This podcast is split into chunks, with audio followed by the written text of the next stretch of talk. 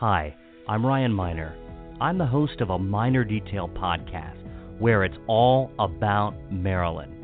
We have a no holds barred conversation featuring Maryland newsmakers and newsbreakers, journalists, reporters, politicos, politicians, policy wonks, prognosticators, political activists, organizers, community leaders, and so many more.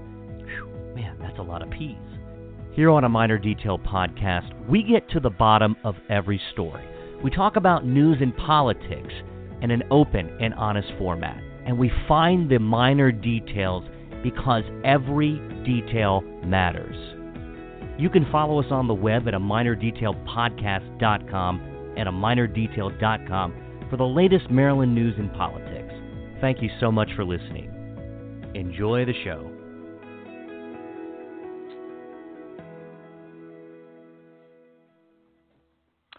Good evening, everybody. My name is Ryan Miner. You are listening to a Miner Detail podcast. I am your host.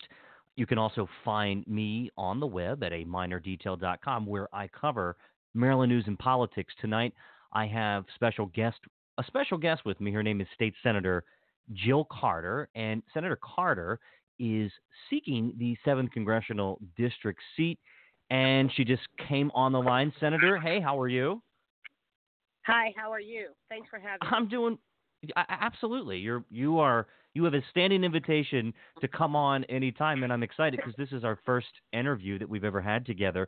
And yesterday you did a big mm. thing. Um, you stood uh, in Baltimore City um, before a statue of a famous jazz singer, and you announced that you will be running in the special congressional District Seven election. And so first off, congratulations. That's that's huge.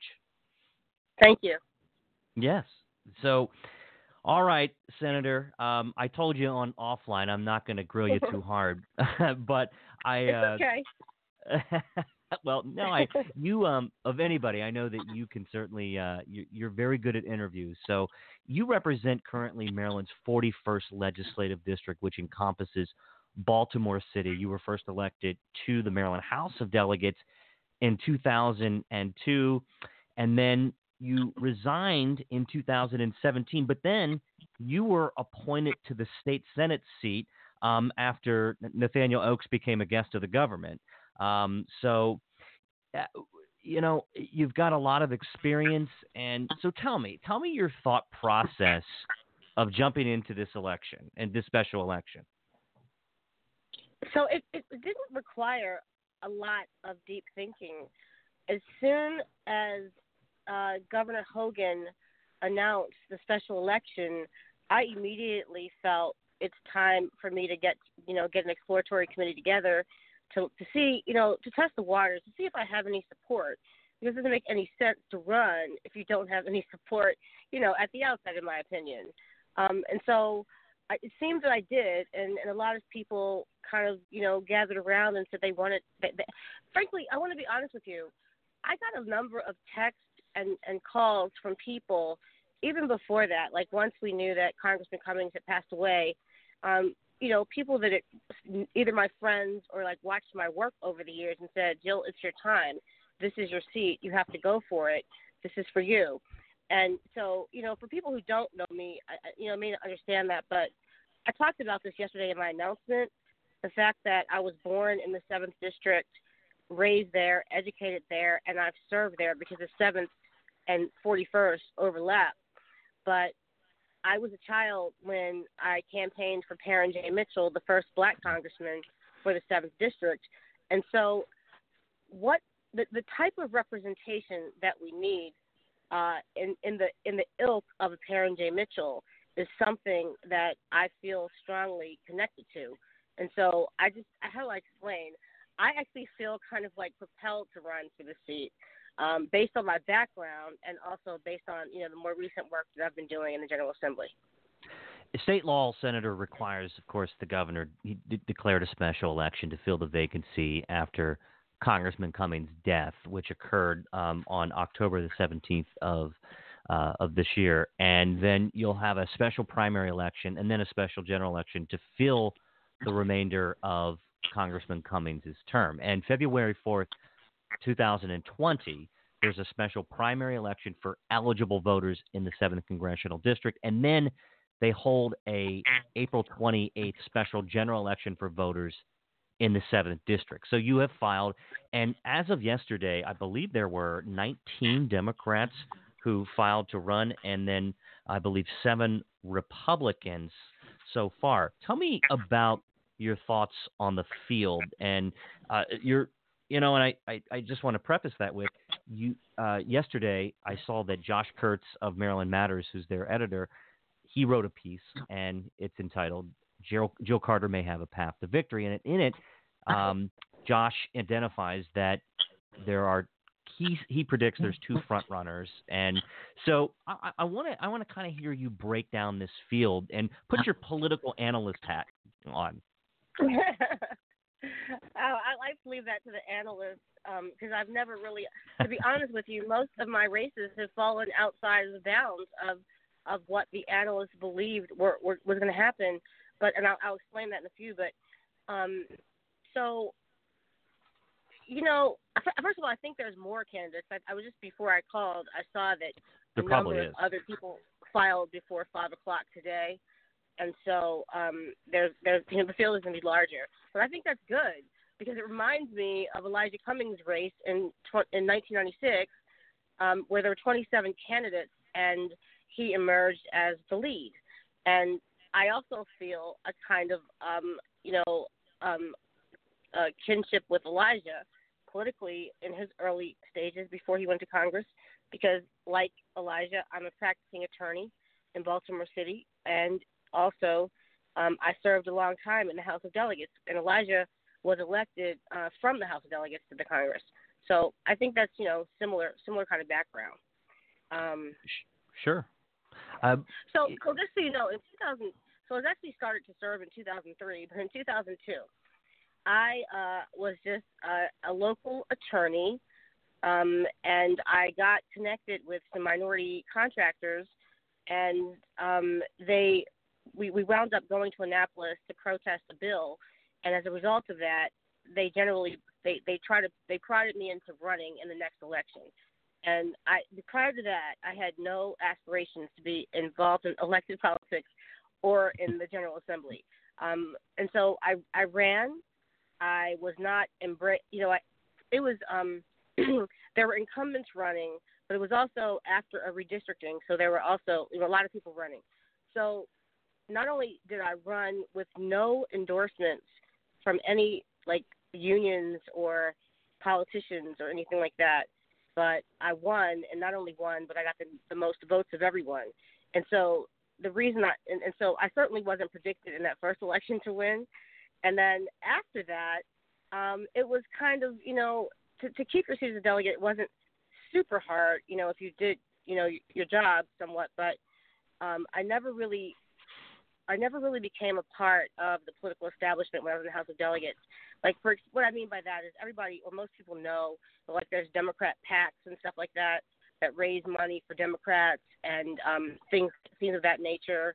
Um, in, in no time when I was in the House of Delegates, for example, did the House Speaker ever attend any fundraiser or event of mine. At no time um, were any of the Democrat fundraisers allowed to work with me. And so I was always kind of alone and isolated. And so, um, but but nonetheless, I maintained a really high uh, vote count in my district. You you did, and I was looking at your your past elections, and there's some real history here. And I, I'd be remiss if I, I didn't talk about some of the political dynamics that you faced over your political career that of course you stated you began in 2002 it, at, back during that time you were elected when a republican governor bob ehrlich was coming in and as you said redistricting was was happening. And so you served your first 4 years under a republican administration.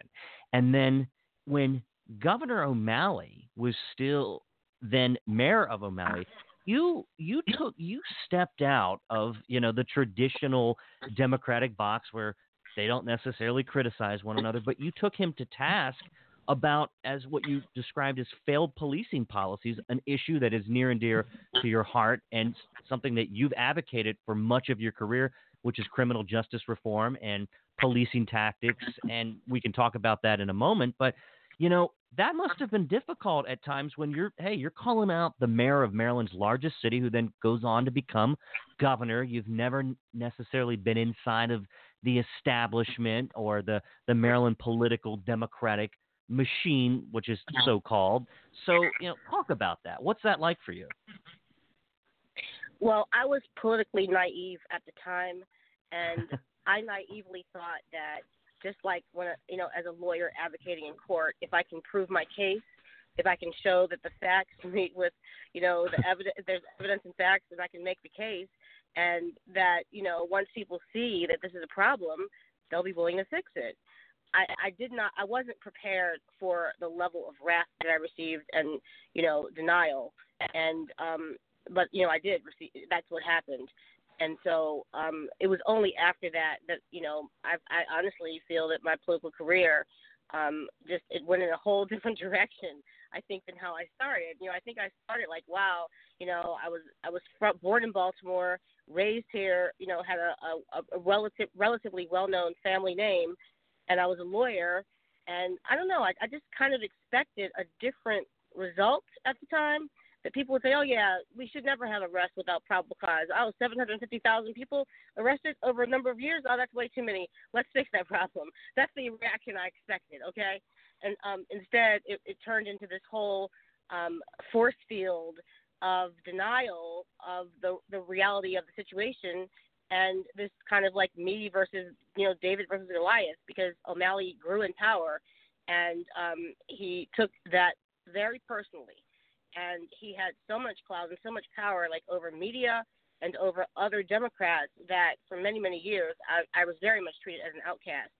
And um, you know, I, I endured because I thought it was important to. I mean, I, I always felt that you know you have to do what's right, and so I stayed in the House of Delegates for many years, even though I was pretty unhappy, and I didn't feel that I was treated fairly. But um, I felt I filled a space that would not have been filled at the time if I left. So that's you know what I stayed for. Uh, and speaking of again, former Governor Martin O'Malley, uh, look, you you you crushed it out uh, a year ago in a Democratic primary against none other than Martin O'Malley's son-in-law, uh, J.D. Merrill, who, you know, I, I'm sure the irony is not lost on you about what occurred there. And even though Nat Oakes was um, convicted and he was technically still on the ballot, but your race really came down to that. I mean, the, the primary between you and Governor O'Malley's son in law. And so, how did that race go? What was that like? You weren't backed by Mike Miller. You weren't you weren't given the benefit of the doubt, even though you'd been a longtime state delegate in Baltimore City.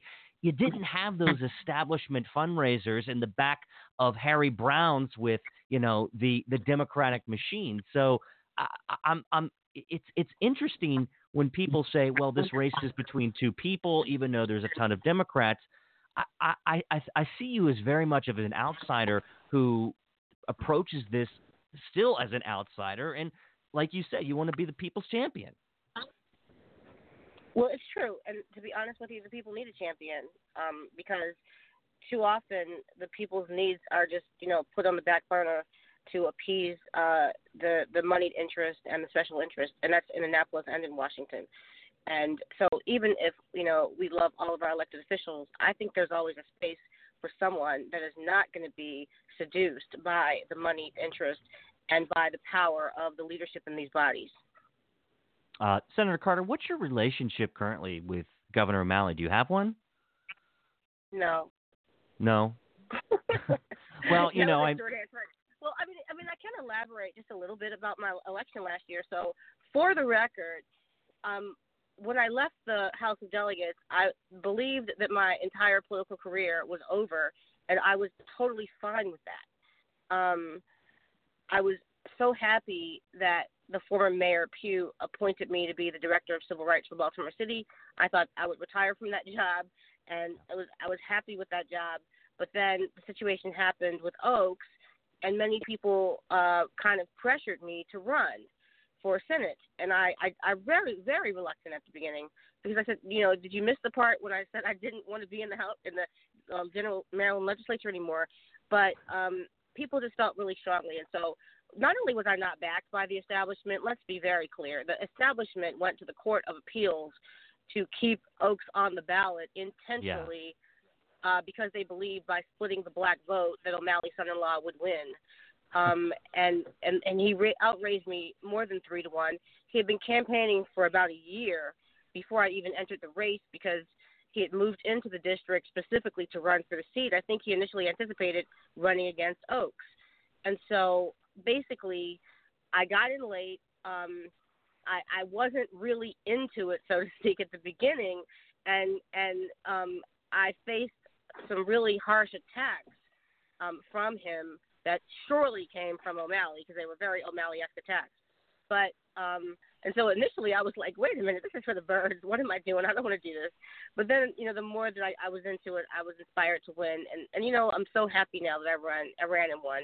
Um, I've had a wonderful one year in the Senate, and I find the Senate. I found the Senate over this year to be completely different than my experience in the House of Delegates. I was I was thinking about the the changes in Maryland politics in just one year, and I, I, looking back from January until now, November, it's we're almost at the end of the year. We're, we're almost ready to head into the 2020 legislative session. Think about this, Senator Carter.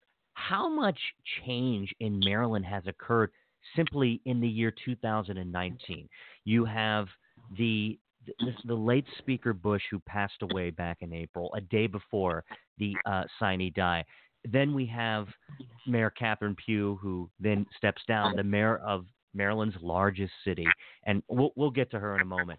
And then, of course, we have an announcement last month that uh, uh, Mike Miller is going to step down as Senate president. He has some health issues that he's battling, and Bill Ferguson was elected. So that was obviously a big win for the Baltimore City delegation. And uh, and then we elected Adrienne Jones, the first African American female, the first female in in the mm-hmm. history of Maryland as the speaker. Do you what do you make of that? I see there's just so many changes happening in just one year. Oh, it's incredible, and, and I'm I'm very excited about it. Um, because you know when I left, so you know when I left the House Delegate in 20 end of 2016, really, um, I left out of a frustration that I thought this place is never going to change, the culture is never going to change, and I'm wasting my life here. Um, I'm pushing initiatives for for a decade or more that are never going to be embraced. Yet, when I came back this year in 2018, uh, 2019, I, 2018, 2019, I found that there is a core group of newer legislators that are definitely of um, more of a progressive mindset, less of a we have to all kind of like stick together in unity on bad policy mindset as to what I had experienced in the House. So, I mean, it's amazing to me that the two longest serving leaders of the House and Senate are both simultaneously around the t- same time leaving. Um, and I'm, I'm actually, you know, sad about Mike Miller because he has an institutional knowledge that nobody else has or probably will ever have. And um, you know, he's he's a good leader for the Senate, in my opinion. In the, my, the year I experienced, anyway. Um, but at the same time, I can't be unhappy about Bill Ferguson, who is um, a person who represents Baltimore City, prioritizes education, and has a progressive bent. So this is a very exciting time. I think what what is going to be able to be accomplished remains to be seen, but certainly um, it's it's just amazing. I never could have anticipated Maryland politics changing in this manner, and even even Mayor Pugh. I, I, I talked about this to someone earlier. It's amazing that from the day of the bill hearing on University of Maryland Medical System until her resignation was two weeks. I, I've never seen a political career change that drastically in a period of two weeks. Well, as I wrote on Facebook earlier today, that I accredit this, the, the some of these changes as a result of the journalism that was done by the Baltimore Sun, and I, we have to give them credit because they did an extraordinarily extraordinary job of uncovering important information that resulted in a scandal and then the subsequent resignation, and then federal indictment. Uh, Senator, you were an early supporter of Catherine Pugh's mayoral bid when she ran uh, almost four years ago. Have you spoken with the mayor since her resignation? What's your relationship like with with with Catherine Pugh? I have not spoken with her since her resignation. Um, some people are under the impression because I I went to work in her administration initially that we are friends, like we hang out. That's not true. I had a decent working relationship with her in the Senate, and unlike a lot of other Democrats, she was kind to me when she was a senator, and so that was you know something that made that made her dis- that distinguished her in my mind. But um, let me say that I haven't spoken with her in part because I felt like um, even if she doesn't overtly blame me for any of this, I can't imagine that I'm a voice that she really wants to hear from. So I have not called her, and, and she hasn't called me. But um, I, just think that um, what has happened is uh, astounding for the city. And I think that what is important for people to focus on now is that even though there's allegations against Mayor Pugh that are, you know, just about her and her her possible actions and or inactions, um, uh, so many things are implicated here, like campaign financing, like the fact that she ostensibly created an illegal scheme in order to fund a mayoral campaign, and that speaks to the fact that these these races are, you know, cost an astronomical amount of money, and that we need campaign finance reform. There's things like um, the fact that she didn't do these deals, these transactions on her own. Other um, contractors and nonprofits and even the school system um, engaged in a transaction about these healthy Holly books. And so that speaks to the fact that we have a pay to play culture where mayor maybe has too much power and we need to take a look at how we can fix that problem. Um, and so my point is that we have to learn what are the systemic flaws that have led to this kind of thing. And, you know, whatever's going to happen with her legally is going to happen. But she was not completely alone in all of the things that occurred, especially not with the University of Maryland medical system. I mean, they chose to buy the books. Do you know what I mean? They they chose to engage in self dealing um, for all of their board members that had goods and services, not just for uh, the mayor. So these are all things that we, as people that want to be have responsible government, need to have oversight on and, and, and create accountability and transparency. She was Mayor Pugh, of course. You're referring to the the scandal. Uh, Mayor Pugh was paid five hundred thousand dollars by the UMM the UMMS board for her Healthy Holly children's book series, and she then called the bill, or rather, she called the book deal a regrettable mistake. And you, during this last session, you sponsored a bill um, that would overhaul this the University of Maryland Medical System Board. And the bill basically would bar members from holding these single source contracts with the board, and it would require, as you said, financial disclosures. And also, this would dissolve the current board over several stages. And for, for, for people who are listening, the University of Maryland Medical System Board, it, this is a private, nonprofit organization it operates 13 hospitals in the state of Maryland, and it's one of the largest employers in the state of Maryland. And it has received over $25 million in funds over the last two years. So tell me about this legislation, and it looks like you've you've generated and garnered bipartisan support. Well, not only that, I mean, once um, I think that a combination of the media coverage probably had a lot to do with the fact that as soon as um, it was out, you had even you know then Speaker Bush was still alive, and um, even Governor Hogan, and of course President Miller, all decided you know made comments that this is like the worst corruption scandal that they've seen, um, and it was amazing to me because you know at the time both uh, leaders of each leader of each house had a position on the board, even though Miller had um, relinquished his to to someone else, um, a surrogate. But you know, also a part of the legislation is that no longer elected officials are on the board. Um, I think that it was a very quick decision on their part that we have to do something about this because it, it really looks bad, you know, for University of Maryland and possibly even for us. Um, I do believe that no one that that the they weren't paying attention, and I do think that this board had become rogue and runaway board and felt that it could do anything that it wanted to do. And and what's important too is that this board gave grant gave thing, money labeled grants, grant money, which I, you know I've never in my life heard of a grant a grant to a political campaign, but it gave grants to the inaugural committees of both the mayor and the governor. And and I'm bringing that up to say that whatever Mayor Pugh did, she did, but she was far from alone. Um, the, the board members and the board were really operating in a very, very um, fast and loose manner with no oversight whatsoever. Well, here's the question, and you bring up an important and salient point. If they were operating under no oversight, I, I guarantee you, ah. and you know this, that ah. this has been occurring for years. And this wasn't, you know, 2019 wasn't the first time that the, the that somebody made a made a made a stink about this because it's been people have been showcasing these issues, these ethical concerns for years, but it finally took something catastrophic to happen in this state for mm. this for the University of Maryland Medical System Board to to be overhauled fundamentally. So I'm sure that this has been years in the making, and it's just sad that it didn't occur earlier. I agree, and I think that we need to set our sights on other quasi uh, public private entities such as this uh, because I think that they lack accountability and transparency as well. This is just one one board, but I think there are multiple multiple others that need to be um, taken a look at. Um, but can I go? Can I back for a second? It's something you said about Please. the Baltimore Sun and, and the article with Luke Broadwater.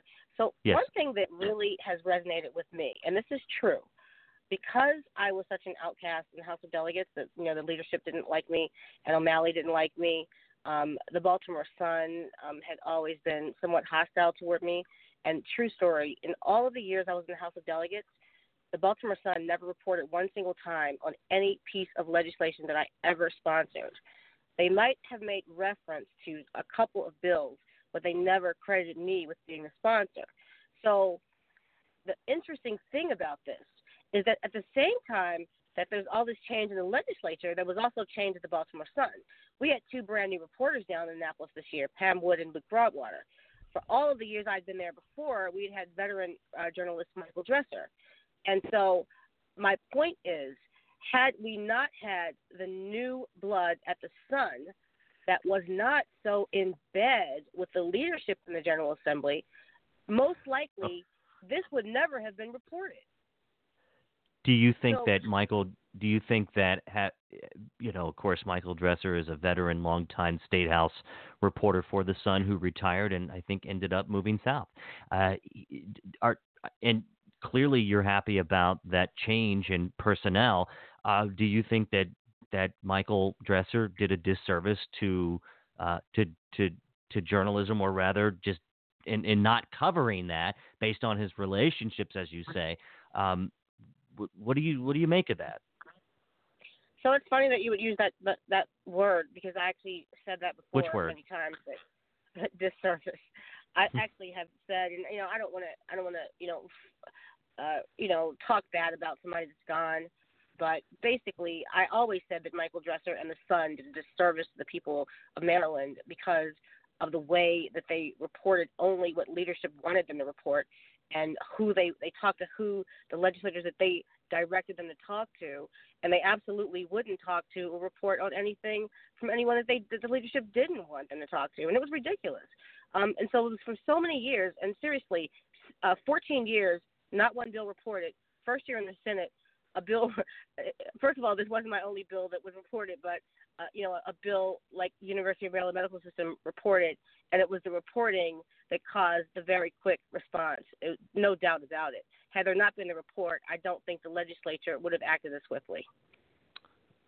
Well, I I see that the legislature is currently, you know, they're they're moving in the right direction, and I think that as you mentioned, there's always more opportunity for oversight. Uh, Senator, I, I want to mention that you, you and you, you you said this earlier. You grew up in this district. You're the daughter of the late Walter P. Carter. He was a civil rights activist. Your mother was a teacher. You went to Western High School. You got a BA in English um, at Loyola, and then you got a, J, uh, a JD from the University of Baltimore in 1992. And did you ever see yourself at that point at, at, when you were a, a little younger and you were getting out of college, going to law school? Did you ever see yourself in a an uh-huh. elected position, or did you just want did you want it to be an attorney? So I I thought I just wanted to be an attorney, but the truth is, I think my my undying passion since I was a child was to figure out a way to carry out sort of the the mission and vision of my dad. Like you know, first of all, aside from the fact that he was a committed activist that made changes in Baltimore and in Maryland, for it made life life better for people and moved us forward when it came to the civil rights movement. Um, every little girl that loses a father early searches for that that father forever. And so I was always like a sponge looking for information about my father. And the more I learned about him, the more I was fascinated by him. And so I always wanted to be somewhat like him and I always felt because my mom used to tell me when I was a child and he wasn't home, you know, dad's out um fighting for liberation or however she said it. And so I felt very strongly when he died, like, well, if did he finish? You know, is is all of that over? If not, who's gonna do it now? And I you know, I left it alone, I went about the business of growing up. But then I got older and I realized there's a lot to be fixed here in this city. Right. So yeah, um I don't think I knew it was law or I knew it was politics, but my my passion has always been justice, fairness, equality, and those kinds of things. Well, your Twitter your Twitter profile, I'm gonna read it. It says um, you're you're yeah you're a freedom fighter. You're a love spreader, a lawyer, a civil rights leader, uh, a people people's champ, and a and a senator. And that's um, that that about covers it for your career. I mean, that's who you are. That that's, that's a, a pretty good. Yeah, that's that's that's very good. So, your district, the seventh, uh, where you live and what where you seek to represent, it represents portions of Baltimore City. I, I believe it's about 50 50 percent or so, and it represents. You would also represent Howard and Baltimore County, and so here we are and I, I, want you first, though, as we dip into why you're running for Congress, what you would hope to accomplish, and what you would carry over and parlay from your career as an elected official. Um, can you speak to Elijah Cummings? I, I, I want to hear directly from you about who he is, your relationship with um, the late congressman, the, the late uh, chairman of the House Oversight Committee, and what he meant to you. So I liked Elijah Cummings a lot before I was in politics. Um, I knew him as a state delegate and a lawyer, and he came to my law school when I was a student. And as a result of that, I asked him when I did a law clinic to come and speak to my students in the law clinic, which was a clinic called Street Law that I taught uh, street law to Southwestern high school students at the time. And you know, I, I thought he was a pretty dynamic speaker even back then. And you know, I liked him, and we, we weren't super close, but you know, we had a relationship uh, frankly, once I was elected, and again, I was that outcast by the Democrat machine in O'Malley, I didn't have a lot of allies, and so we didn't have a super close relationship. Last year, in my Senate race, he reached out to me and said, Jill, I want to help you. And I was happily surprised. And, you know, I've, I've given some statements, even the fact that he called me the people's champion, um, that he made other comments because he, he did a mailer for me and a robocall um, where he said the things that I've mentioned, like I need Jill Carter fighting for fight, helping me fight Trump's policies in Annapolis or something like that. And she's the people's champion. She has the vision and heart for our communities and that kind of thing. So he said these really wonderful things, and I feel super sad personally because we were only just beginning to build a relationship. Um, you know, from my election last year, and for the first three months, I hadn't talked to him at all for the you know, the last, you know, half of a year before he passed away. Um, I felt a really a, a sense of extreme sadness uh, because I felt a sense of loss of not just this great man who had risen to such high heights in the in the Congress, um, and who, by all accounts, was a principled person with great integrity, um, and also, you know, uh, I think that I think he was the perfect person to like carry out these impeachment proceedings. At any rate, I, I feel a sense of loss, just not just for the country, but personally because I wish that I'd had more time to develop a relationship with him. Um, well, but I, I it. Um, go ahead. I'm sorry. Yeah, his his loss was um, was a was sad for all of us, and um, I, as watching him from from my perspective, he showed a lot of moral clarity, especially during the the hearings um, as he was chairman of the House Oversight Committee, and I remember back in the summertime, I believe, or it was earlier this year when he was when he had uh, President Trump's uh, former personal attorney Michael Cohen before the committee, and of course Michael Cohen was testifying before Congress, knowing full well he was going to jail, and uh, he said something that was just to, to Michael Cohen that um, it, it, it, that showed who he was as a person, and he showed grace, he showed compassion, and I I saw that in in in, in Congressman Cummings, and I was he he was someone that I, I didn't know him, and I, I I don't even know if I ever met him, but I I think that he was uh, a decent person, and he really showed that, and was um, a, a moral leader, and did things that were um, he did things for moral reasons. So it's, it's his loss is sad. Now, which brings us to the election. His Congress has to move forward. Uh, representation in the state of Maryland has to move forward, and you are now in this race. You are you're running for this special primary, and I I'm, I'm just I have to go back to, to Maryland Matters. Uh, Josh Kurtz's column. He said he wrote that uh, you're going to have a grassroots campaign full of committed supporters ready to move those mountains and walk through fire. And you she'll run with a chip on her shoulder and an outsider's edge, appealing characteristics for scrappy Baltimore. And you have policy chops, he wrote. You benefit from your civil rights uh, work, uh, and you've been a. He called you a giant killer over the past year and a half. We already mentioned. I know that's um that that's quite a superlative there, and so you know there this race is going to be wildly fascinating to watch from a media perspective, a journalist perspective, because all of us are going to try to be angling to see where the the support is coming from, how candidates are going to run their campaigns. And so, Senator, how do you plan to run your campaign? So I'm going to do, you know, what I've always done, except to, you know, I've, I've gotten better over the years. Last year's Senate race, um, you know, I'm I'm I'm I've run a campaign um, more recently than anyone else in the race too. Well, not well, not some of the delegates, but you know the the other, uh, you know, the former, former congressman, for example. Um, I'm going to do what I've always done, which is hit the streets, talk to the people, try to build up my volunteer base as much as possible because I've never enjoyed uh, enough money to like have major paid staff for the duration of a campaign. Usually that has come from me at the very at the last moment at the last possible moment i get everything that i need um to win. But um i'm going to build up the volunteer base. We started with a large core of people signing up to volunteer. Um i anticipate money raising money being a challenge but i'm hiring a firm to help me raise money and it's a firm that's used to working with progressive candidates and other people that are in congress that are kind of on the more progressive wing and so I hope I'll be able to compete. I think that I anticipate it being the way it started, which is that I anticipate Elijah Cummings' wife getting a great deal of deference, especially like even outside of Maryland, but on a national scale. And I, I'm aware that the former congressman has a great deal of name recognition nationally as well.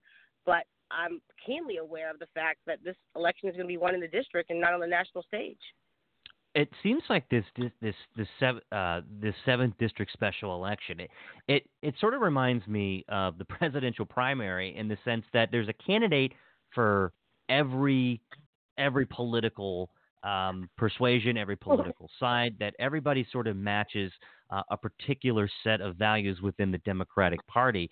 And so, where do you stand on that on that political scale? You you use the word progressive. Do you define yourself as a progressive Democrat?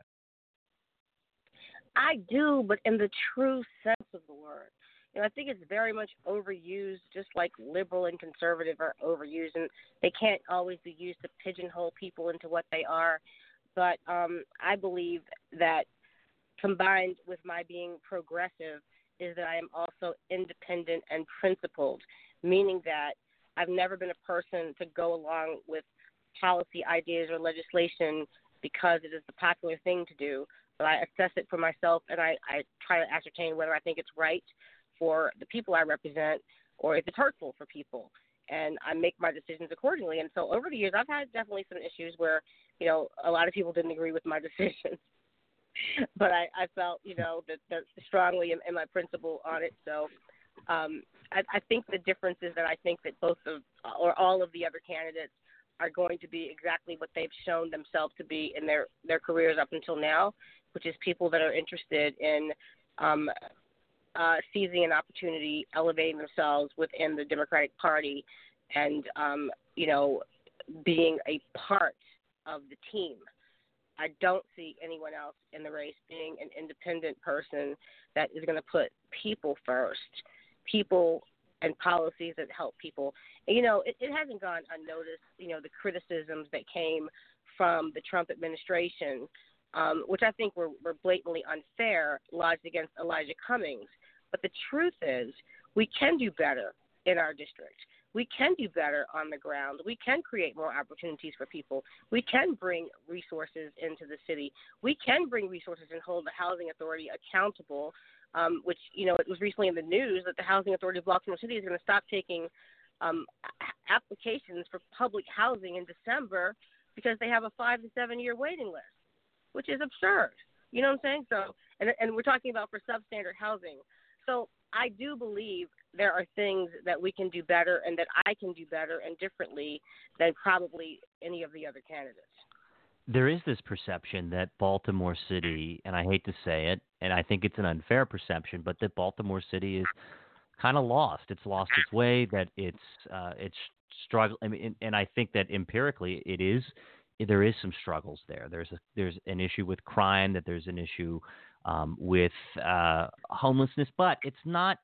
These are not these are not issues that every other major city in this country faces. It just seems like Baltimore City is hmm. highlighted. And you're right, the criticism that was aimed at Elijah's uh, when you know during the you know the last few months of his life, and in fact, it was criticism that was largely spurred by.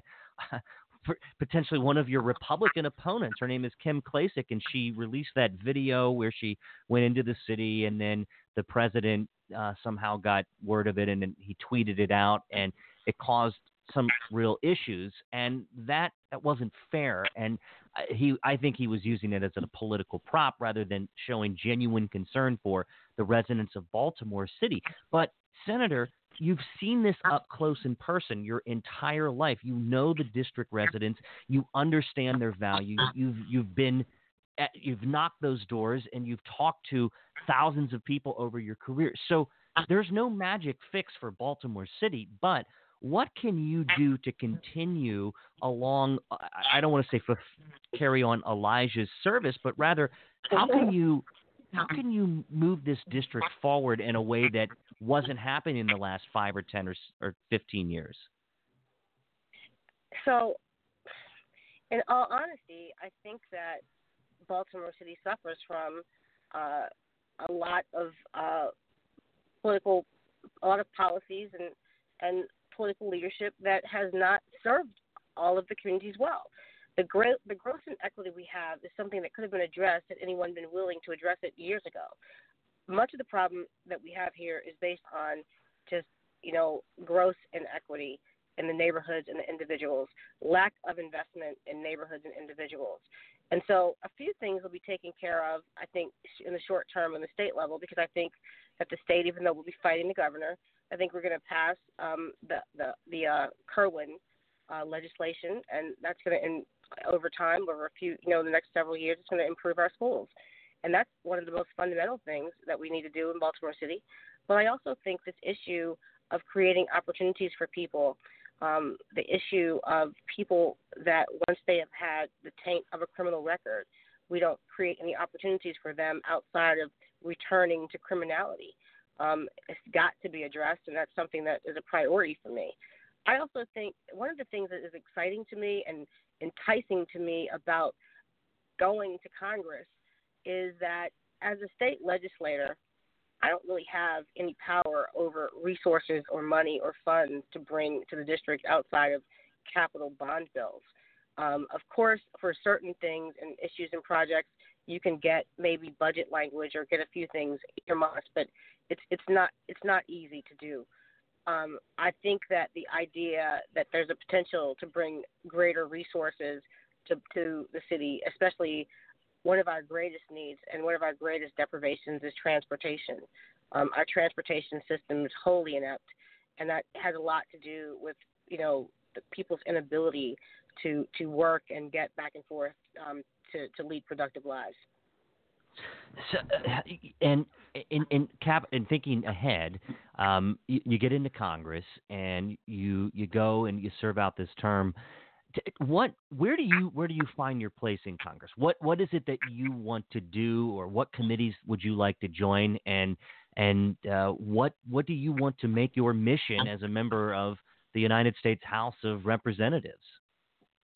Oh, that's such a hard, loaded question. But you know, I, I'll tell you, um, immediately, and much to the chagrin of probably some people that know me well, I'd want to also be in the Congress on whatever the equivalent um, judiciary committee is.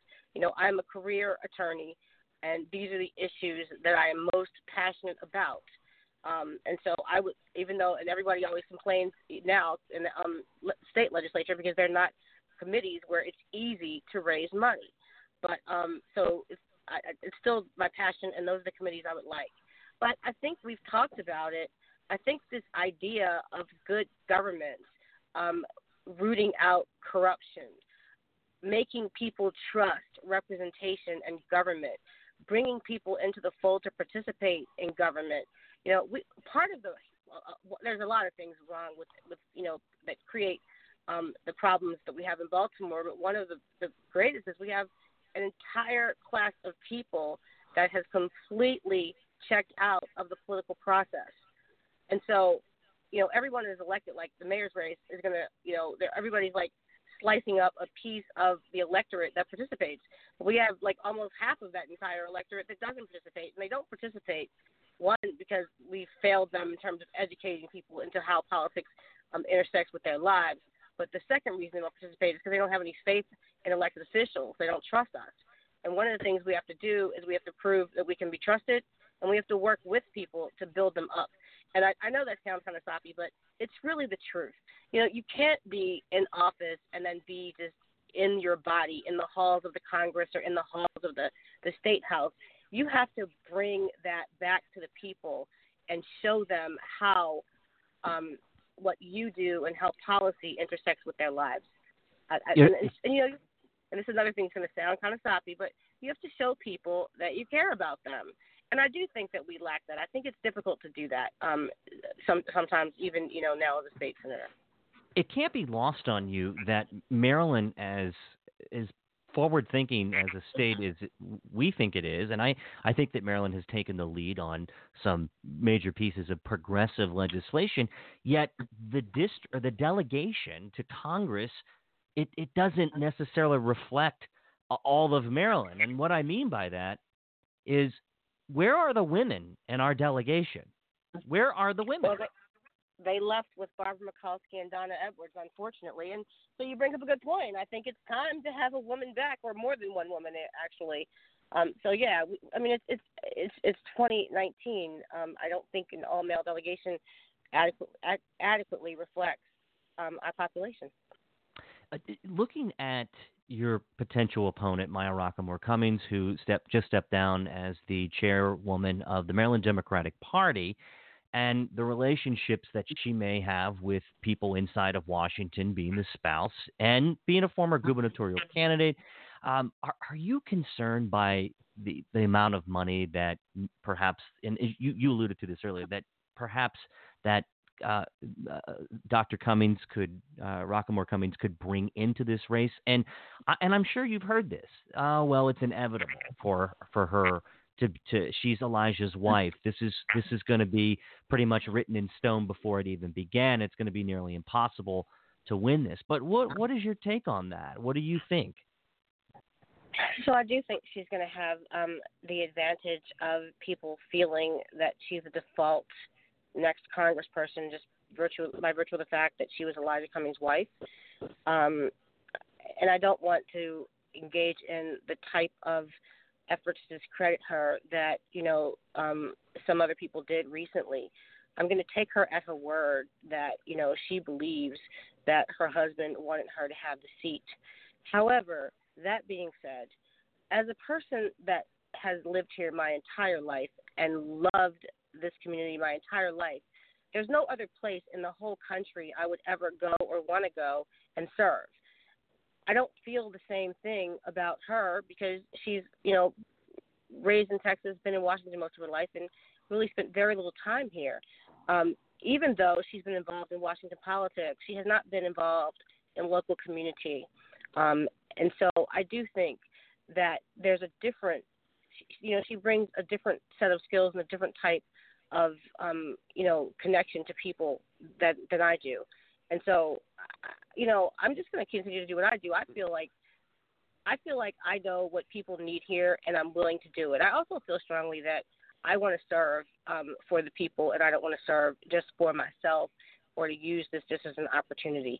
Um, and so, you know, so I have to. I do think she'll have a lot of money, but you know, as you know, that's not the definitive thing.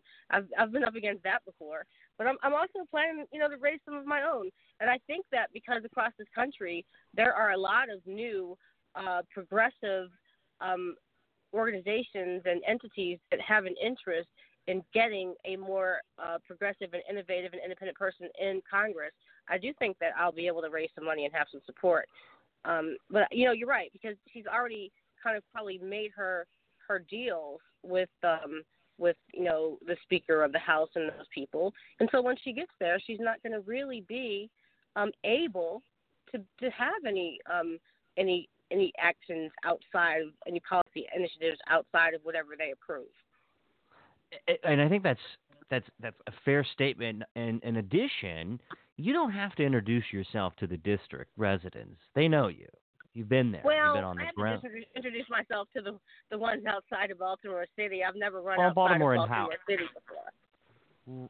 Right, but I'm saying Yeah. that even still, you, you grew up there, born, raised. You understand the concerns. You you you represent a constituency now. They've they've elected you. You've you're their representative, and you know I am I am someone who follows politics just as close as anybody in the state, and you know the era of inevitability has often, eh, as of recent, been shattered. Right? I mean, look, who would have thought that Mary Washington would have won that race against a someone who was was clearly being backed by the the establishment of, of Maryland Democratic politics.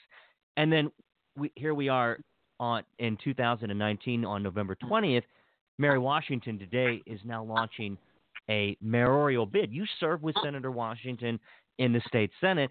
You know what? What are your thoughts on that? I mean, you guys are two progressive women um, carving your own paths, have taken on some tough votes and tough issues, and I look at you both as trailblazers in a sense that you kind of do your own thing. You go your own way.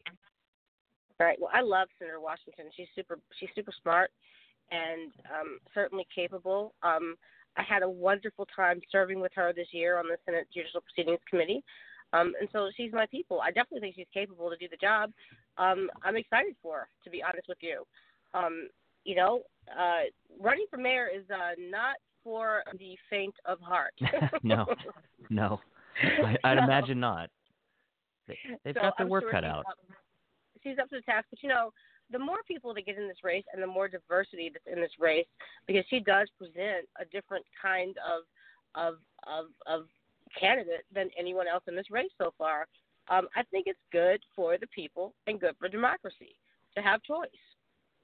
Well, that's it's certainly a, a choice that many of the voters in the city of Baltimore will have to make in the upcoming election. On the national politics, of course, we are literally in the midst of a Senate, or rather a House re- impeachment inquiry. They're testifying as we speak for round two of today. Have you been following uh, the impeachment inquiry? And you know, if you were to have a vote based on I'm sorry te- to say that I have not, but uh, I'm, you know, I'm, and, and I'm not making excuses, but you know, I'm still a practicing attorney, and you know, I'm I just don't have that much time to sit around and look at it. But my intention is to catch up on the summaries every evening yeah, I I do the same. In the New York Times and the Washington Post, uh, they release a, a nice detailed summary of who said what and what it means, and they they break it down in analysis. And so I'm I'm I'm following this closely, as I'm sure the rest of the country is. But what do you what's your take? I I have to ask you, what do you what do you think about this presidency for the last three years? Well, I'd be, of course, in favor of, uh, you know, so so some of the other candidates have said, oh, if I were there, I'd vote for impeachment. Well, can I be honest with you? I don't think there's any Democrat in this race that wouldn't say they would vote for impeachment because our constituency, for the most part, hates Trump. Okay, that's not that's like not that's not a hard call for us to make. Um, but I think that it's important that that it, it is being pursued, and um, I, I think that from the information I have so far, it looks like there it has some teeth. Uh, it seems like it, and it seems like that every time the Democrats call another witness or a a witness that was called by the minority party, it seems like that their own witnesses uh, contradict what their uh, desired outcome was, and it seems like every time they call a new witness, they have some more, some additional incriminating evidence against the president to show that he extorted the Ukraine to uh, investigate his potential political opponent and Joe Biden. Um, let me ask it's, you this question: It's hard to believe that we're here. It's, it's hard to believe that we're here. That there's a sentiment in this country that none of the Democrat uh, candidates can defeat this this president, especially isn't that something? Under. It's an amazing to me. Um, and amazing. have you have you picked a Democratic candidate to support in this crowded field? Well, I like uh, two of them, and I haven't. No, I haven't chosen. I can tell you that four years ago, I was a Bernie Sanders delegate, which was different from Maryland because most people were Hillary, Hillary Clinton people. Um, and I definitely still love and lean toward what Bernie stands for, but um, I'm kind of waiting to see, you know, who's at the top near the end. right. And is it fair to say that whomever emerges as the Democratic candidate that you would support and rally behind? I would in this instance, yes. Now, I can be honest with you. You couldn't say that with every single election ever, but yeah, absolutely. In this instance, absolutely. Well, it seems like the state of Maryland but, is. I'm happy that we've had some some real, um, um, you know, with with Warren and Bernie, uh, we and some of the other um, you know lesser known candidates, we've had some good debate. Um, we've had some people that are bringing the party, I think, closer to the needs of the people than we sometimes in the past. But um, I, I, I don't know. I'm concerned that uh, that there's you know we, we we won't come together. But I, I'm not, I don't know how it's going to turn out. I mean, I how do I explain? It's it's one of the things that still does bother me is that you know it's so kind of structured and like the DNC controls who gets to speak and when and I would much rather be able to have to hear from like all of the potential candidates up until the very end. Well, I think that's fair to uh-huh. say, and I think you're going to hear from them. And in fact, you're going to hear directly from the candidates tonight on a MSNBC yeah. debate. I will be watching. I will be following that closely as I've watched every debate. It's almost like a, a popcorn and beer party or whatever you choose to drink. So I'm going to be following tonight's debate and see what happens as uh, it looks like Mayor Pete Buttigieg from Indi- uh, South Bend, Indiana, is quickly rising, and he might be a target at tonight's, uh, like Elizabeth Warren was during the last debate, and Joe Joe Biden. But Senator, most of all, I'm going to be following the seventh congressional district. Uh, you you are a delightful guest. I appreciate your honesty, and I do appreciate you coming on the show for the very first time. And I'm sure we'll have many subsequent conversations down the road. And I'm I'm I'm going to be. It's fascinating to watch how Maryland politics is really a microcosm of the rest of the nation. Uh, I think we live in a great state. This the city of Baltimore is uh, our look. It's a it's the economic hub of Maryland. It's uh, a city that we've all loved. I'm born and raised in Hagerstown um, and grew up there, lived there all my life, and then I live in Montgomery County now. So uh, this is personal for all of us. This is personal who represents us. It's personal um, of how the leadership can can help restore a city that needs a little help right now, to be honest. And um, I'm I'm excited to watch your candidacy unfold. So uh, I I appreciate you coming on and being a guest. Thank you. I'm looking forward to campaigning, and I've always loved the campaigning, and I like to talk to everybody. And so, really quickly, yesterday after my announcement on Pennsylvania Avenue, we enjoyed going up and down Pennsylvania Avenue, just talking to people on the street, and um, that's the kind of thing I love to do. And someone had said this about me before. I'll talk to the people that no one else will talk to. But um, may I say, may I make one little teeny pitch? Absolutely. My pitch is, uh, please, listeners, uh, follow my Facebook page, Jill P. Carter for Congress and my Twitter page, Jill P. Carter, uh, for updates about what we're going, what we're doing in this race. Um, and and I'd appreciate that. And also, secretly, quietly, I, I'm trying to be like the person with the most followers. well, that's always a goal of any candidate is to have uh, a, Teen followers on Facebook and Twitter and Instagram and whatever other social media outlet people are using these days. I can't even keep up. Uh, my own my own kids are like always changing it up.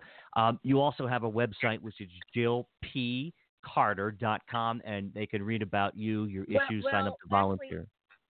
Actually, is there's that, caveat to that. Jill, jillpcarter.com is my Senate um, website, but for the congressional okay. race, I had to build another website so it's simply Jill Carter for Congress. Jill Carter okay. for Congress.com. Well, that's easy to remember. Jill Carter for Congress. Dot com. Senator Carter of Maryland's Fighting 41st Legislative District, which encompasses Baltimore City. I appreciate your time coming on tonight. Thank you so much, and best of luck to you as you travel during this journey. Thank you. Thank you. Have a great night. You too. All right, folks, that was State Senator Jill P. Carter, who is running in the special election for the 7th District congressional seat. And you can check her out again on JillCarterForCongress.com. Follow her on Facebook and Twitter. My name is Ryan Miner. You can follow me at a minerdetailpodcast.com and at a minerdetail.com where I cover Maryland news and politics. Thank you, everybody, for listening and have a happy week. You can subscribe to a Miner Detail podcast on iTunes, Castbox, Overcast, or any application where you listen to podcasts. Like a Miner Detail podcast on Facebook and follow the conversation on Twitter at AMD Podcast. If you or someone you know is interested in sponsoring a Miner Detail podcast, please reach out to me at ryan at a minerdetail.com. Thanks so much for listening.